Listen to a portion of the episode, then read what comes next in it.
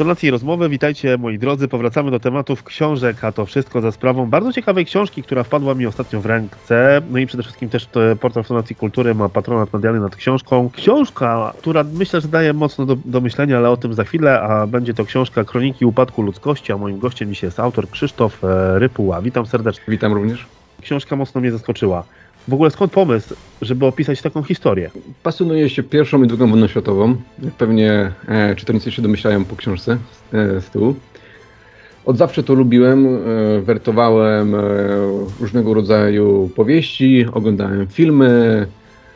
Mm, tak jakoś po prostu fascynowało mnie e, cała ta te, technologia wojenna, całe te e, wszystkie bitwy historyczne, to jest coś, co ja po prostu lubię. To jest w ogóle też e, fantastyczne, bo ty masz inny zawód, traktujesz mm -hmm. pisanie książek bardzo hobbystycznie i e, ja po przeczytaniu tej książki, a to jest twoja druga książka, e, tak pierwszej niestety nie miałem okazji jeszcze czytać, ale ty myślisz w ogóle o tym, żeby w pewnym momencie w ogóle przejść na, na pisanie i żyć z pisania?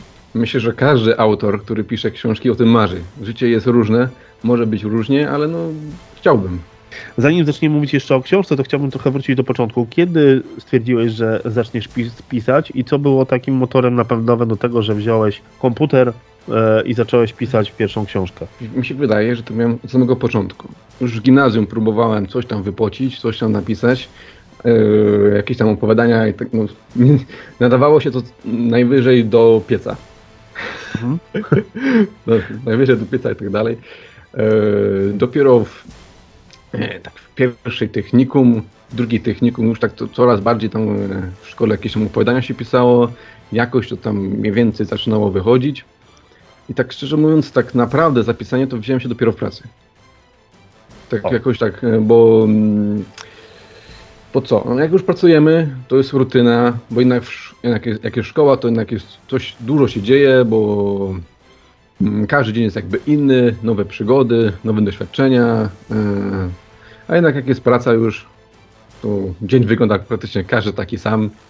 Yy, pracujemy, później jest weekend, to spotykamy się na różnego rodzaju grille, yy, gadamy, no nic tak, każdy tydzień tak samo.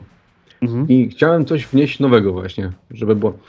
E, wsiadając przy komputerze, pisząc e, książkę, po prostu czuję się tak, jakbym tam był. Jakbym był tym Nikodemem, Lebiedewem, jakbym to wszystko widział. I to jest dla mnie właśnie fascynujące w tym wszystkim. Same pisanie. E, właśnie, Nikodem e, Lebiediew, e, czyli główny bohater twojej książki. Mhm. Postać całkowicie wymyślona, czy tak jednak tak jest, gdzieś pierwowzór? E, całkowicie wymyślona. Pierwowzór? Całkowicie wymyślona. Co było najtrudniejsze w kreowaniu tego bohatera? Żeby właśnie przedstawić tą przemianę jego. Że takiego zwykłego, normalnego Jana Kowalskiego, jak to my wszyscy mówimy, przeistacza się właśnie w jednego ze czołowych dygnitarzy Adolfa Hitlera. To było najtrudniejsze. Żeby go tam nadać mu takie cechy ludzkie, żeby to nie było właśnie niewypana z emocji postać. Żeby pokazać, co on czuje, co on przeżywa. Też ma, e, też wie, że robi źle, a pomimo wszystko to robi. To było takie najtrudniejsze. No tak, ale to też e, ma w tym pewien cel, dlatego tak się też się zmienia. Mm, tak. E, powiedz mi, jak ty się szykowałeś do w ogóle pisania tej, e, tej postaci? No bo powiedzieliśmy przed chwilą, jest ta przemiana. E, czy ty gdzieś czytałeś może też o jakichś takich, e, nie wiem, zbrodniarzach, czy tak można to u, u, ująć, o osobach, których, którzy no no są mocno źli, bo o tym, co rozmawialiśmy też wcześniej, e, poza e, rozmową główną, mm. że mhm. w każdym z nas e, jest tego cząstka zła. I to jak powiedziałeś, że jedni mają możliwość pokazania jej wyeksponowania, a niektórzy nie. Mm, a powiem tłamszą sobie. No tak. I właśnie jak to było, jeżeli chodzi o Nikodema? Jeżeli chodzi o kwestię kreowania tego jego złego tego charakteru, no bo uważam, że to jest ciężkie przelanie na papier takiej osobowości. Starałem się wczuć, jakbym tam, ja się mówię, że pisząc powieści, staram się właśnie wczuć tego bohatera, wyobrazić sobie i tak, co bym się stało, gdybym nie, nie powiedział tego stop. Tak sobie starałem to, jak, jak, jak ja bym tam był i właśnie puścił wszystkie hamulce i rozpędził ten, ten, jak to się mówi, ten samochód do granic możliwości. E, jeden z moich znajomych pisarzy, e, Michał Gołkowski, kiedyś napisał książkę pod tytułem Moskal Mhm. E, I pamiętam, że rozmawialiśmy właśnie, robiliśmy wywiad odnośnie tej książki i on sam powiedział, że ten bohater tak mu wszedł mocno w głowę, Mhm. że on mówi, że no myślę, że powiedział, że jeszcze 2-3 tygodnie i mogłoby dojść do rozwodu. Więc e, wiesz, ja, ja wiem, że czasami pisząc tak sam powiedziałeś, że starałeś się mm, e, sam wejść w skórę Nikodema, ale czy ten Nikodem też mocno nie wszedł w twoje życie? Wątpię, no bo to jest właśnie takie, to, to, to jest też trochę śmieszne, bo na papierze autorskim dostaję czasami jakieś tam pogróżki, że jestem y, nazistą albo komunistą i tak dalej. To nie jest tak, że jak my tutaj piszemy sobie książkę, że potem w wolnych chwilach bierzemy karby maszynowe i, i idziemy strzelać. To są dwa różne światy. To tak samo, jeżeli ktoś lubi oglądać horrory, to nie znaczy, że potem bierze piłę maszynową i, morduje ludzi w wolnych chwilach. To są, jak, jak pan czytał moją książkę, to pod koniec napisałem, że niezmiernie się cieszyłem, że po jej napisaniu życie wróciło do normalności. No tak. Skończyliśmy pisać i koniec. To jest właśnie taka zaleta właśnie w tym e, moim hobby, którą bardzo właśnie to lubię. No właśnie, a propos książki, też zalecałeś, żeby czytać ją przy świecach. Dlaczego? To mi się zawsze tak kojarzy właśnie z takimi, z takimi horrorami, że taki właśnie, że wszędzie jest ciemno, dookoła nas nic nie ma, odpalamy sobie świece właśnie, dodaje takiego klimatu unikalnego. To fakt. Ja na przykład czasami miałem tak grając w gry, że na przykład Mhm. jak grałem w Resident Evil, Mhm. grałem w nocy, to Mhm. czasami były sytuacje, że człowiek podskoczył do góry. Tak jest, dokładnie. I no i myślę, że to też dawało taki fajny efekt tej książce.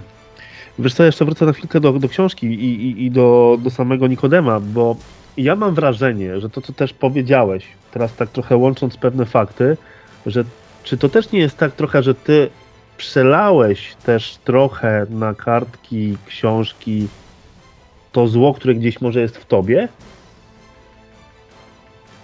Hmm. A poprzez, czyli... wykreowanie, poprzez wykreowanie właśnie Nikodema? Że to jest takie ujście, wiesz, bo e, znaczy nie mówię, że ty jesteś złym człowiekiem, Mhm. tylko po prostu chodzi mi o to, czy to też jest takie, wiesz, bo niektórzy przelewają na e, papier pewne emocje i, i rzeczy, których nie zrobiłbyś normalnie w życiu i tak dalej, a to jest takie uwolnienie. Czy też mogło być tak u ciebie? Tu się powtórzę. E, kreując postać Nikodema zrobiłem tak, co byś, e, jakbym miał właśnie takie możliwości, okoliczności, cofnął się do tej II wojny światowej, co by się Mhm. stało, gdybym nie, nie powiedział sobie stop, tylko rozpędził ten samochód do granic możliwości, hulaj dusza, piekła nie ma. To ty jesteś trochę niebezpiecznym człowiekiem. Można tak powiedzieć. No.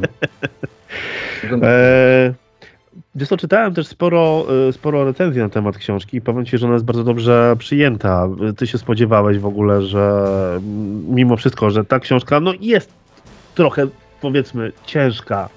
E, Jest ciężka. To zauważyłem, e, ten, jak to się mówi, idąc po moim zakładzie, w którym pracuję, e, chwaląc się książką, no to widziałem przerażenie na, na, na twarzach niektórych osób, widząc samą okładkę, więc chyba się udało. No tak. E, W książce znajdziemy także e, różnego rodzaju grafiki, rysunki, Mhm, ilustracje. mhm. Powiedz, kto za nie odpowiada i jak, e, czy miałeś też wpływ na wybór tych ilustracji, czy też to było wszystko konsultowane z tobą, jak to wyglądało? Znaczy, rysunki wszystkie to co moi koledzy rysowali. Koledzy, koleżanki. Wow. Mhm. To powiem ci, że Masz fajnie, czyli można powiedzieć, że wszystkie e, tro, trochę osób zaangażowałeś do wydania Mm, książki. Tak, też sami chcieli, wie pan o co chodzi, no bo to jednak jest, kurde, e, zilustrowałam książkę, no to kurczę, no, pychu. Jest taki, to się mówi, taki prestiż trochę. Kto czytał pierwszą książkę No. i jakie były jego wrażenia? Kto był tym pierwszym recenzentem? Staram się, to fakt nie, nie zawsze wychodzi, bo są terminy i tak dalej, e, że po napisaniu swojej książki miesiąc ona leżakuje, potem biorę się, czytam ją jeszcze raz i później daję ją do, do czytania babci, mamie, wujkowi, ciotce, co tamkolwiek będzie sobie chciał. Im więcej osób to przeczyta, tym lepiej właśnie, bo wyłapuję wszelkiego rodzaju błędy. E, kolegom też staram się podrzucić fakt faktem, nie zawsze każdy ma chęci i czas, ale żeby to jak najwięcej osób zobaczyło, e, bo im więcej osób, które wcześ- wcześniej przeczytały tą książkę, tym będzie mniej błędów, e, mniej jakichś sytuacji dziwnych, że postać wychodzi z drzwi, których wcześniej nie było nigdzie. Mhm. A to, co powiedziałeś, że dajesz babci na przykład taką książkę, no powiem ci szacun. że babcia później nie ma koszmarów, to Mhm. naprawdę spoko. E, Cała moja rodzina lubi takie historyczne klimaty, może też dlatego. Aha, to co ja powiedziałem też wcześniej, jak rozmawialiśmy, że to jest też książka, która ma też, też czegoś nas nauczyć, mam takie wrażenie. Mimo wszystko, że jest ciężka, że jest to taki horror trochę i pokazanie trochę takiej innej ludzkiej natury. e, Ja mam wrażenie, że to też jest książka po to, żeby pokazać, że niewiele brakuje do tego, żebyśmy się zmienili my, gdzie jesteśmy szanowanymi obywatelami, jesteśmy lubiani przez przyjaciół, inne osoby czy też współpracowników i może dojść do sytuacji, gdzie w pewnym momencie zmieniasz się zupełnie inną osobę i i robisz różne dziwne rzeczy. Staje się Czy to nie jest innym. takie przesłanie? Tak jest, jest takie przesłanie, że każdy z nas ma swoją maskę, idziemy do roboty, zakładamy maskę, e, piszemy książkę, zakładamy swoją inną maskę, robimy coś innego, zakładamy inną maskę.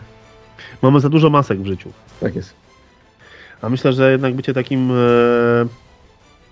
normalnym, szczerym człowiekiem jest bardzo ważne, chociaż w dzisiejszych jest czasach trudne, jest to bardzo trudne. trudne. Bardzo trudne. Tak. Tym bardziej, że jesteśmy, wiesz, e, otoczeni techniką, e, telefony komórkowe, internet i tak dalej. Mm. Zauważ, że, że dużo osób też już e, przeżywa na przykład, jak nie dostanie ileś tam lajków pod jakimiś zdjęciami, czy to na Instagramie, czy to na Facebooku. To jest w ogóle niesamowite, jak ten czas się w ogóle zmienił. Wiesz, tutaj mówimy o Dokładnie. wojnie, o, o, o pewnych e, rzeczach, które miały miejsce właśnie podczas I czy II wojny światowej i do, do jakich e, morderstw do- dochodziło, a tutaj się totalnie wszystko zmienia e, w tym momencie. Zobacz, mamy wojnę też e, na Ukrainie. Mhm. Była taka chuśnięcie się tym, że Rosja zaatakowała Ukrainę przez miesiąc, półtora, Mhm. a w tym momencie przeszliśmy do porządku dziennego. Dokładnie, tak jeszcze wtrącę, bo, bo zapomnę pewnie.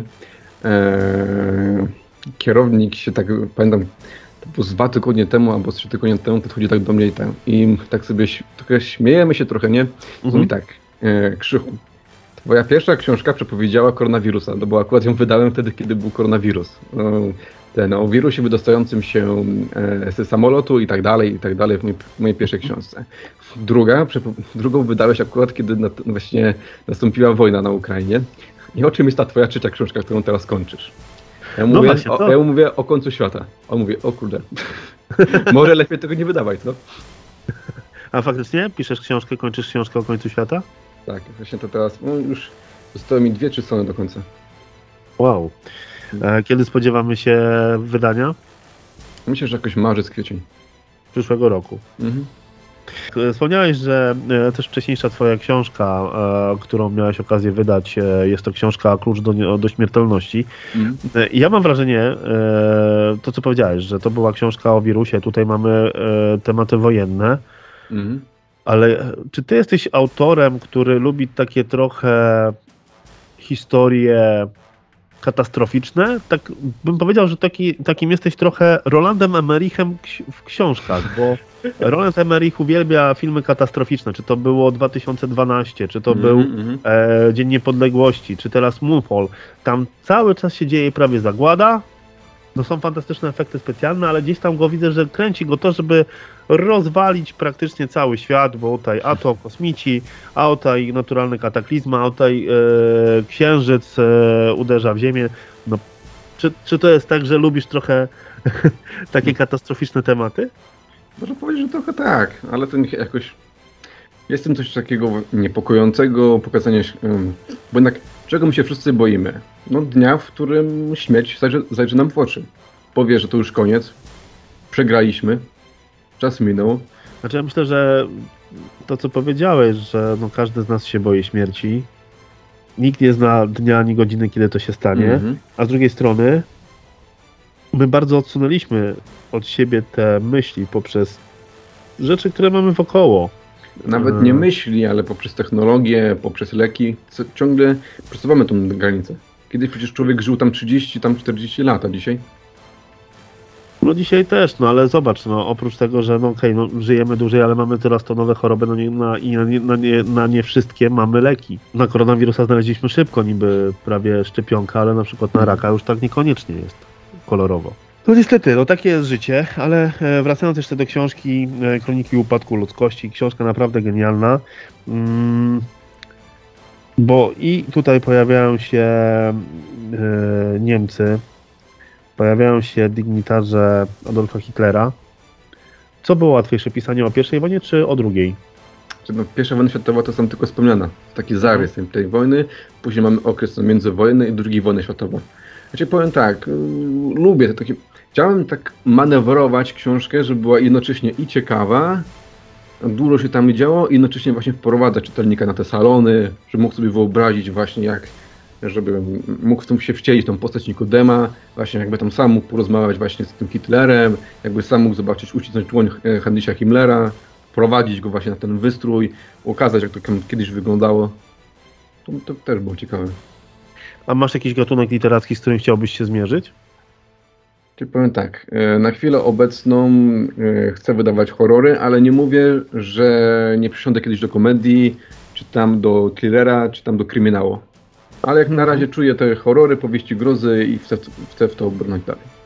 Czyli co, zaczynałeś czytać od e, horrory, bo ja powiem Ci szczerze, że okej, okay, może pierwszymi książkami nie były horrory, ale w pewnym momencie bardzo mocno się wkręciłem w horrory i to wszystko za sprawą Grahama Mastertona na przykład, mm, mm. E, Ludluma, e, Smitha, e, czyli ta cała seria Sabat. Ja wiem, że to było tak. takie, wiesz, e, Sabat był taki, e, jakby to powiedzieć, taki podkoloryzowany trochę, e, ale to się dobrze czytało. Mm. A ty też masz swoich ulubionych autorów horrorów? Powiem to tak. z książkami mam tak samo jak z muzyką. jeden autor ma swoją, ma, e, to powiedzieć, mnóstwo swoich dzieł, ale tylko jedno mi się spodobało.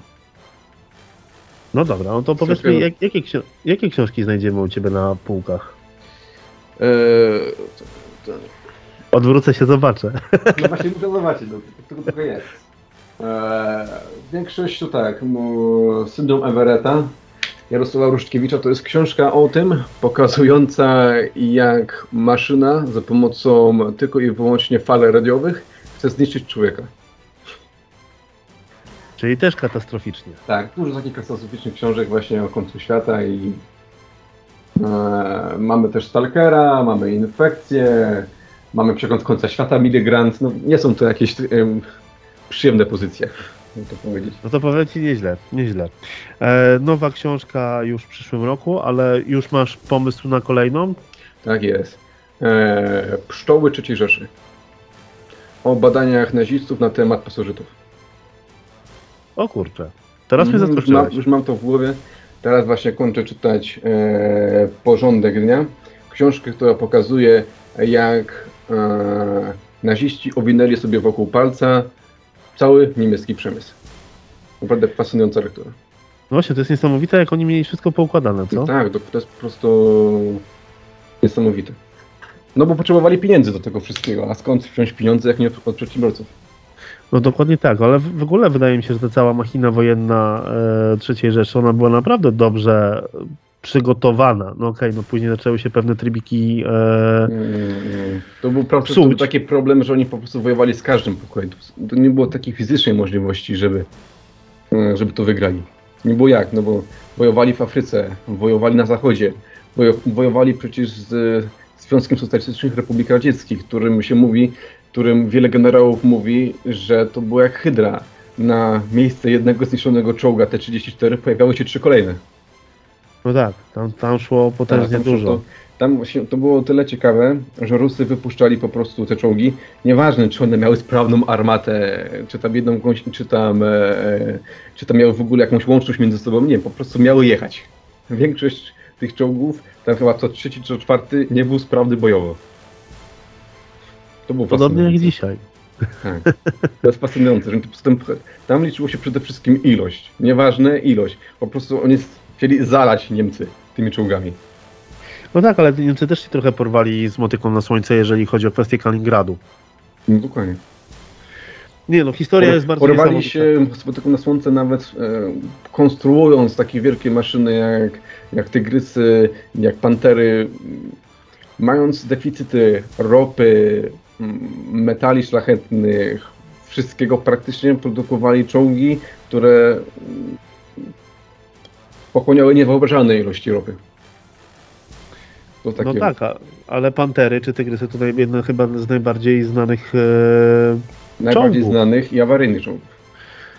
no, ale no te, te 34, tak? Dobrze pamiętam, te 34. E, no też były, tak, było ich też dużo. Były, tylko T-34 był, miało taką zaletę, że byle jaki e, Sasza w domowym garażu za pomocą młotka piśnaka mógł coś zrobić, żeby ten czołg szedł. A Tygrys, Panzerkampfwagen e, 6 Tiger potrzebowało serwisu do naprawy.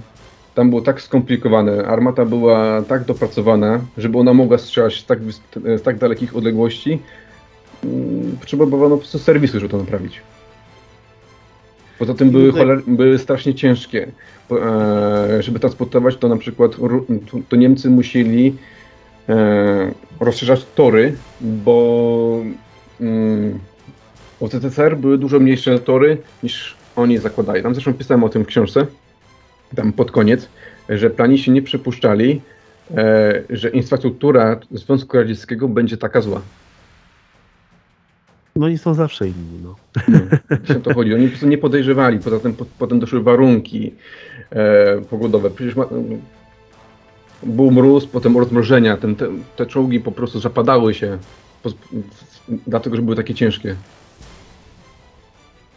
To był No tak. zupełnie inny teren. Sam Hitler przyznał, że, te, że ich czołgi były projektowane właśnie na Europę, a nie na Bliski Wschód. Porozmawialiśmy o historii, porozmawialiśmy o kronikach upadku ludzkości. A co Hmm. Krzysztof Rypuła robi w wolnych chwilach, jeżeli je ma? Jeżeli nie ma, o to jest klucz właśnie. Często zerwa noce. Co robisz w wolnych chwilach? Staramy się właśnie, no, no co, kontakty ze znajomymi, rozmawiać. e, Później właśnie się staram czytać różnego rodzaju książki historyczne, bo e, chciałbym powydawać właśnie druga wojna światowa mnie kręci, horror mnie kręci, więc idziemy to dalej. Właśnie takie stawiam na tą jakość, bo czasami mnie to wkurza, jak autor po prostu robi jakąś książkę o nazistach, ale za bardzo nie wie o co w niej chodzi, jak to tam się wszystko odbywało, daje jakiegoś potworka, ten potworek wszystkich ludzi zabija i koniec książki. Tak jak ten film Zombie SS. No chociażby. Bo bunkier SS jest dużo tego wszystkiego. Tak, tak, dokładnie. No, ja trzymam kciuki, bo książka jest bardzo dobra. Muszę przeczytać jeszcze tą pierwszą. Czekam na kolejną o końcu świata. Jestem ciekaw, co tam powymyślałeś ciekawego. Jest tego trochę. Moi drodzy, moim gościem był dzisiaj Krzysztof Rypuła, autor książki Kroniki Upadku Ludzkości. Książki, mm, wydaje mi się, którą warto wziąć do ręki, poświęcić wieczór bądź dwa, przeczytać i to, co tutaj też e, Krzysztof poleca, zapalić świeczki. Jest to naprawdę fantastyczny klimat. I myślę, że jest to książka, która też pozwoli Wam się zastanowić nad niektórymi rzeczami. Mało jest też książek, które mimo wszystko mają też jakiś ukryty przekaz, a ta książka e, taki prze- przekaz właśnie ma. E, Krzysztof, ja Ci bardzo dziękuję za rozmowę. Mam nadzieję, że usłyszymy się no, w przyszłym roku podczas e, nowej książki. No i myślę, że będzie równie ciekawa. Mam taką nadzieję. Dziękuję bardzo. Do widzenia.